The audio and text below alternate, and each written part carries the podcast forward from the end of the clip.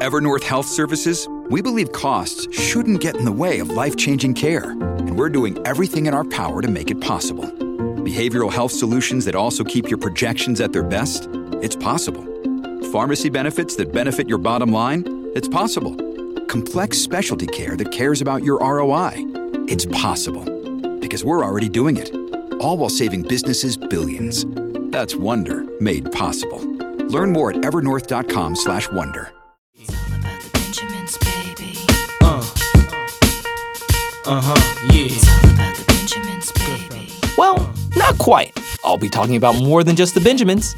Welcome to FinTech Beat, where finance, technology, and policy come together. I'm your host, Chris Brummer, and the future of finance is now.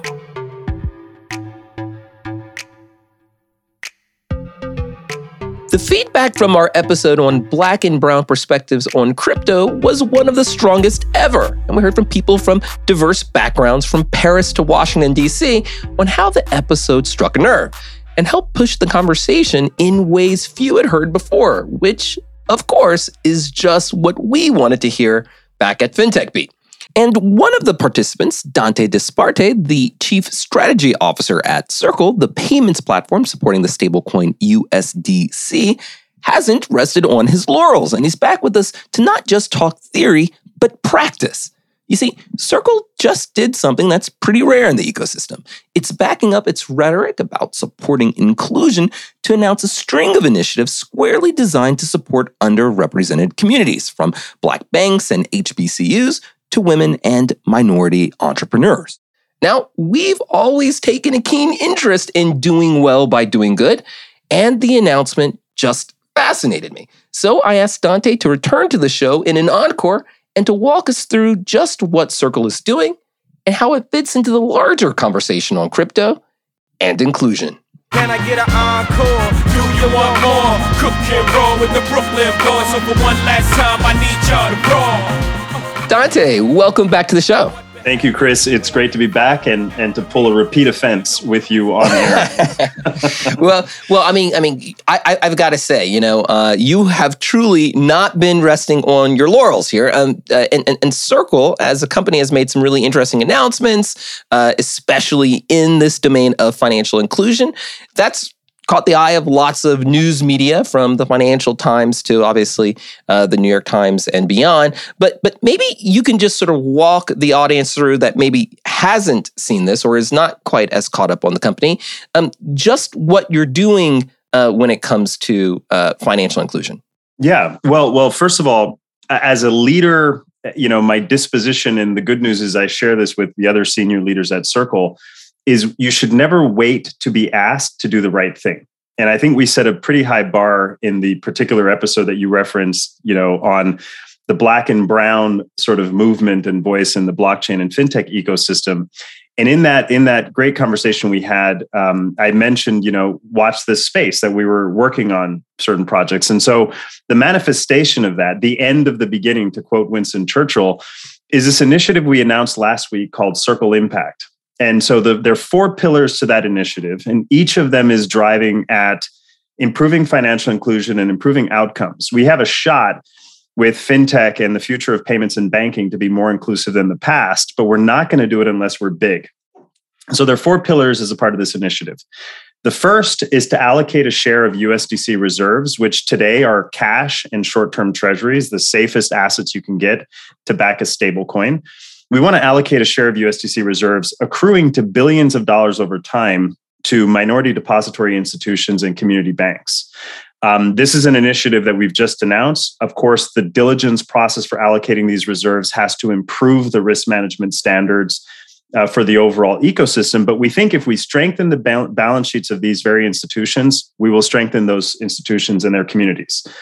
Uh, so that's pillar one and we think that there's a lot of opportunities there. We look very much forward to working with public private partnerships, working with the OCC and Project Reach and other initiatives. You know, that's just uh, worth highlighting since the two topics aren't usually in the same conversation, much less the same sentence. You're talking about uh, moving resources, obviously, to MDIs, these minority depository institutions and community banks. Uh, which just for our audience, you know, tend to serve really critical roles in their communities because they provide funding for people seeking to uh, purchase often their first homes or to uh, provide startup capital for small businesses um, or offer even emergency support for lots of people uh, locally facing unexpected liquidity crunches. So you're you're really targeting uh, let's let's call it a, a high impact area with this particular move. Um, so, what's the second leg of your program?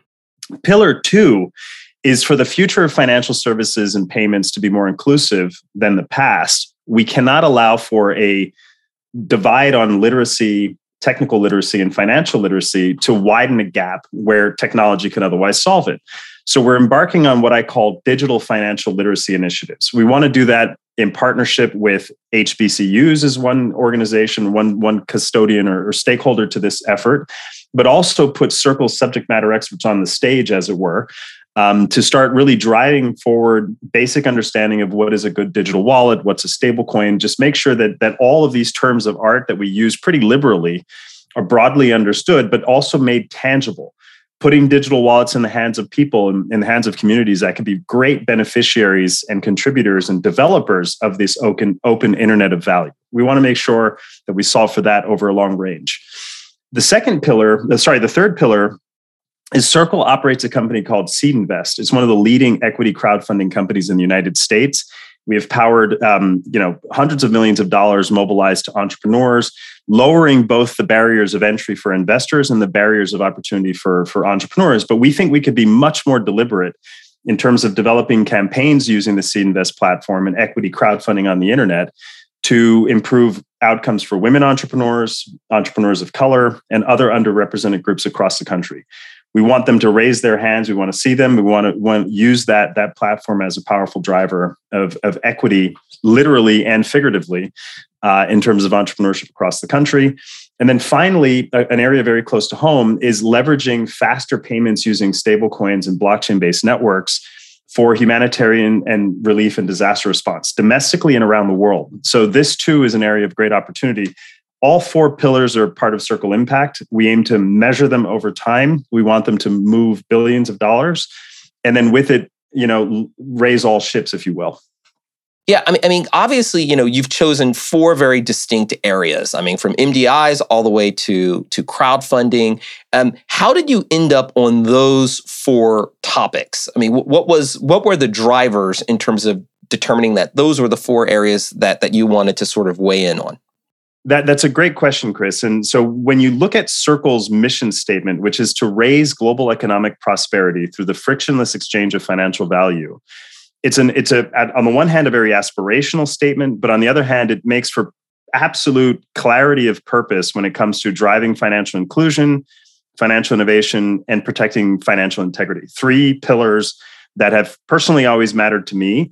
But then the best way to move that needle is to say, how do we do it in a manner that also advances American economic competitiveness and also acknowledges that as a company with employees across 35 countries, sorry, 35 states and 11 countries, and expanding that perimeter of our business, supporting an always on global economy creates an opportunity for us to do something really, really meaningful here in the United States as well.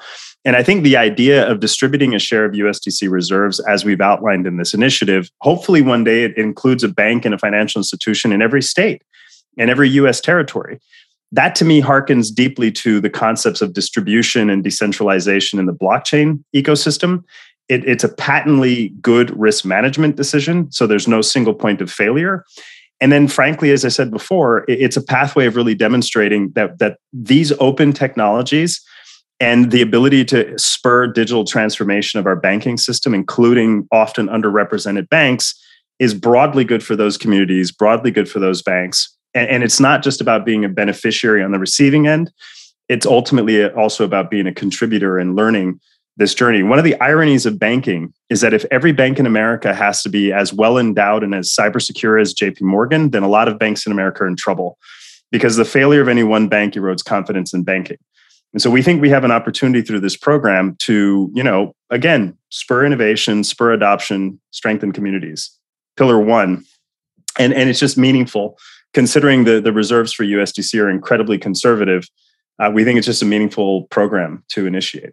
Yeah, you know, and and and I suppose um, the very fact that you're doing this, um, and this I guess ties over to the second issue, the, the digital financial literacy I- issue, right? It, it's a learning experience. I mean, really, regardless as to the size of a financial institution, you know, the, virtually every financial institution, uh, big and small, they're, they're trying to learn as much as they can about um, new financial technologies, and, and, crypto is certainly no exception.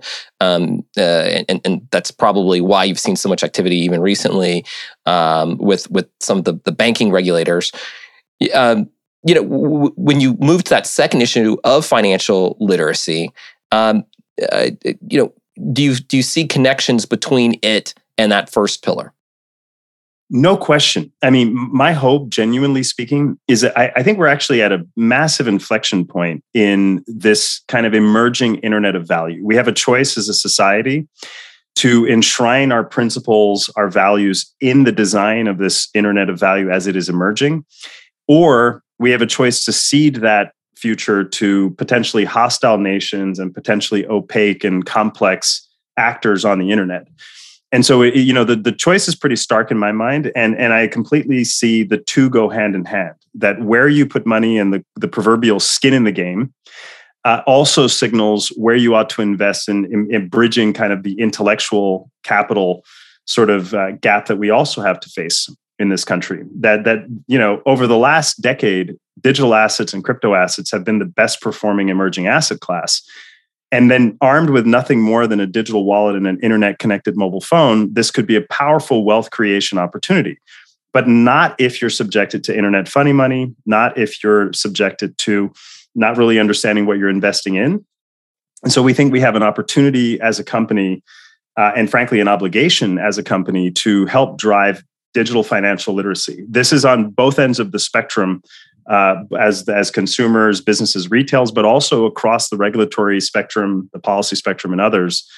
I find that really interesting for a number of, of reasons. I mean, personally, I found uh, you know uh, like like you, I spend a lot of my time either talking um, to to uh, regulators or policymakers or whoever really wants to know about stuff. I suppose here in Washington D.C., but also a lot of time, um, you know, I'm getting a lot of calls, you know, from high schools, um, from from uh, black fraternities and others. You know, just reaching out with with cold calls and, and kind of asking, you know, for uh, you know a, a, a, kind of beginning start or or uh, crash course, if one will, in some of the issues that you and I are, are talking about. And there's this this sense that you know you can't let the internet pass you by twice, you know, and and and and that that ultimately everybody needs to to participate in these larger uh, conversations relating to digital transformation, and, and and those kinds of conversations aren't just taking place uh, uh, on the ground and on Twitter. Uh, but the, these are the kinds of conversations that you're also hearing even in in uh, Black and Brown um, and Asian uh, MDIs and CDFIs who are undergoing some form of digital transformation writ large. And, and I think it's really interesting uh, taking this particular approach to these financial institutions at the very same time at which they're thinking very deeply about uh, digital transformation more generally, and and uh, you know uh, that's a that's a conversation that I've been really pleased to take part in, and and and it's interesting seeing how your approach uh, could uh, or, or, would fit in with the other kinds of conversations taking place with you know migrating um, transactions to the cloud to ai machine learning to al- alternative data and credit scoring you know like you know what then happens when you then add this this this newest component? And and what does that mean for the overall digital financial literacy in the community um, is, your focus here, you know, just just just to make clear, is it digital financial literacy, or, or are you thinking about financial literacy writ, writ large? Well, I think you know it's sort of um, you know it's tangible as much as we could make it tangible, and therefore, like just like the the, the capital allocation and just like the equity crowdfunding platform that I'd mentioned before, this is an all ships rising approach that we're trying to take in which you know if you don't to paraphrase, you know, Jacques Cousteau, right? You could read all the books about marine biology, but unless you jump in the water, you know nothing about the ocean. And I think you could read all the books and attend all the lectures. And one of the very powerful attributes of the blockchain ecosystem and the fintech wave we're talking about is that it is open source and that, you know, to the extent you could put this in your hands, to the extent you could use a, a stable coin like USDC for your first payment, and you could see the art of the possible. Then you start to really unlock ideas. I don't want people merely to be beneficiaries on the on the receiving end or nor observers. I think it's really important that that people are developers and that banks see themselves building on these apis and they see themselves building on this technology stack.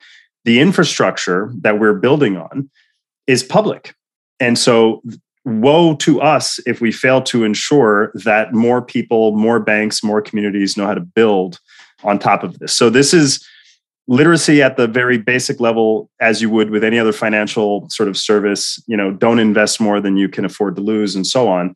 But it's also literacy at the developer level so that you could build and you could envision a future in which for example hbcus have developer guilds um, we, we've had some very very amazing conversations already with a number of hbcus across the country that already are putting usdc and circle kind of capabilities and blockchain capabilities in the hands of their students, but they're doing it peripherally. We think we could put fuel on that fire. And you, you could argue for developer guilds that so that banks and communities and, and others know how to build on these public networks, not just be recipients of the services that are riding on them.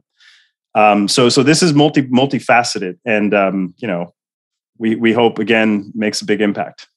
No, really. Uh, I, I mean, honestly, kudos to you and, and to the Circle team. I mean, even you know, I'm not going to belabor the point, but even the, the crowdfunding angle, and this is you're talking to someone who's been sort of, I guess, involved in the crowdfunding policy conversation in one way or another since since the Jobs Act. But but even there, there was this financial literacy um, sort of component to it. And there's really interesting data about sort of who, particularly uh, uh, data relating to to gender, you know, as to crowdfunding and and and and how uh, crowdfunding stacks up as as an opportunity.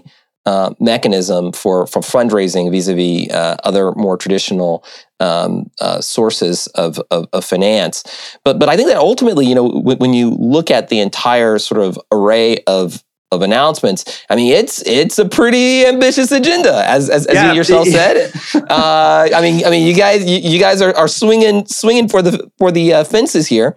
Um, you know, what kind of timeline do you perceive in terms of implementing these sort of big vision um, goals? Yeah, no, th- thank thank you for for that. You're you're right. It is an ambitious agenda. In fact, I mean, anecdotally, uh, bear in mind, Chris, I've been with Circle since April, right? So I have not yet crossed a calendar year, and and it tells you a lot about the company and the leadership we have in this company. When I came to my CEO Jeremy Allaire with the vision that we could really produce this multifaceted, multi-year initiative around Circle Impact, the only edit he made was to add the words accruing to billions in the initial press release and in the initial blog post so that so that the commitment from the top of the company at all levels of the company across the ecosystem is let's do this big. Why bother dealing with exponential technology if all you can do is mere tokenization, right? Uh, and so, so we actually think, you know, if the goal is an ambition level that is accruing to billions, um, then then let's go for it. And that that's that's sort of what's driving us for this initiative. On the crowdfunding piece of the puzzle, you know, as I'm an entrepreneur myself, and before joining the Libra project once upon a time, and then then Circle, I started my own company. And as a black man building a business in the insurance market, I know all too well what it means to basically bootstrap a business where, because of how you appear and because of your background, you're not credit worthy and you're not equity worthy. So, there too, this equity crowdfunding work that we're trying to drive through the SeedInvest platform is super, super personal, super meaningful for all of us. And you know, our, our colleague Ryan Feit was one of the core sort of architects of getting the Jobs Act formed. So we, we think even on that front, there's just an enormous amount we can do. And and there's no more powerful testament to I think very uniquely American ideals than um, the the power of entrepreneurialism and the power of entrepreneurship. We need it now more than ever to restart the engine of the economy, get people back to work. And the concept of free agency and entrepreneurialism with the internet as a crowdfunding source is a game changer. Yeah. You know, when, when you think about these really four very important pillars, I mean, is, is there a, uh, a sort of any pr- priority among them? Um, or, you know, the way in which you're listing them out, are you going to go for the MDIs first and then crowdfunding later? Or is this something that you're um, going to tackle uh, simultaneously? Yeah. So, so it's, it's a bit, again, it's evergreen. So we don't think there's an end point first uh, for Circle Impact, and we hope in the first quarter of next year to make the first announcements of um, capital allocation through community banks and MDIs in the country. Um, so, so in other words, stay tuned. You, you will, we'll, we'll try to make that um, you know as public as possible without sort of violating any discretion of the banking partners we're hoping to select. But we also think you know it, it, it similarly touches on both public policy questions and regulatory policy questions of you know can these moves strengthen the balance sheets of those of those financial institutions? And then what does that then do to the opportunities they have um, you know in their communities? And the, the sort of model of paying it forward needs more study. But we hope that as early as the first quarter of next year we'll start to you know demonstrate that this is real and that you know the money is starting to move. Um, similarly on on all other areas the humanitarian mobilization of corruption resistant payments i mean if you want to create a honeypot of risk move a pallet of cash to an emerging or developing country. Literally, it's the it's the honeypot of corruption, bribery, and fraud. I know this intimately. I spent an entire career dealing with humanitarian uh, supply chains and humanitarian interventions. I've only just recently rolled off of FEMA's National Advisory Council, so I can tell you when speed matters most, friction and the current analog banking system stands in the way. And that also applies to insurance. And so the ability to execute real time, fast payments for disaster relief and humanitarian interventions is urgent. It's a source of domestic national security vulnerability and is a source of global vulnerability. So we want to remove all of the technological excuses for how fast payments can be executed point to point. That too will be collaborative. We want to pull in uh, nonprofit partners, humanitarian partners, and many others. Um, but that initiative has to start now and, and, and we're working on it now. Many of our listeners, I think, when just hearing this conversation, along with those who may have heard our, our earlier episode, uh, are surely thinking to themselves, uh, wow, this just sounds different. I mean, it's, it's a different kind of conversation uh, than you often hear um, when, when you talk about financial inclusion um, and, and even crypto because it's, it's just it's a very concrete conversation. Um, it's it's it's where you're you're really going at the boundaries of of of the possible.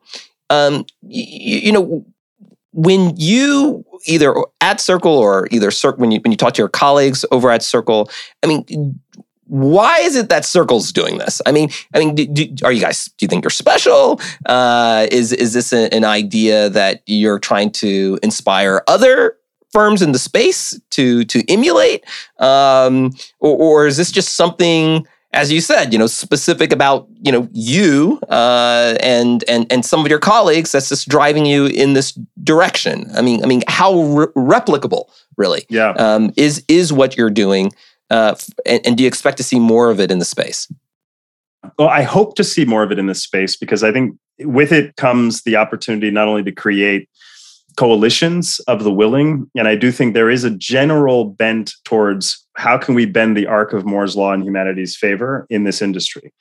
But like all things in life, it requires leadership. And I suppose circle impact is what you get when you appoint the a, a, poor Puerto Rican kid who was the first to get through high school or college as the chief strategy officer. You get an accelerant of what was already in the DNA of this business and already very much in the DNA of the the CEO and others in the company you just get a way of accelerating it that is really, really, really meaningful. And I hope more than anything else that we could do this well, but that we shouldn't do it alone. I mean, nothing in life worth doing is worth doing alone. So expect a lot of partnerships, a lot of opportunities um, for Circle not only to mobilize the crypto industry, but also um, academic partners, humanitarian partners, and frankly, regulators and policymakers should help us get this right.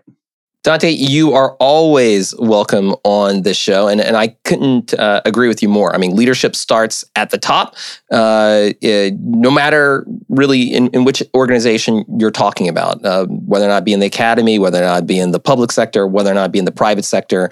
And uh, it's it's uh, just a delight uh, to see you really blazing a path, and we wish you the the very best of luck.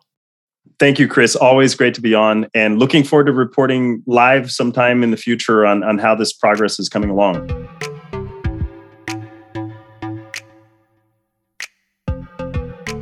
Too often, opportunities to make a difference are commonly assumed to be associated with your job description and where you work. But everyone, and I mean everyone, has a chance to make a difference. And whether it be government, nonprofits, or even the private sector, no part of society has a monopoly on the ability to do good. And Dante Disparte and his team at Circle are a case in point. Whatever you may think about crypto or stablecoins or CBDCs for that matter, in big conversations on financial technology, some things ought to be beyond debate. Thanks for listening. If you enjoyed the show, please be sure to subscribe on Apple, Spotify, or wherever you get your podcasts. And we'd love to get your feedback. If you'd like to get in touch, just hit me up at Chris Brummer DR. That's at C H R I S B R U M M E R D R. We'd love to hear from you.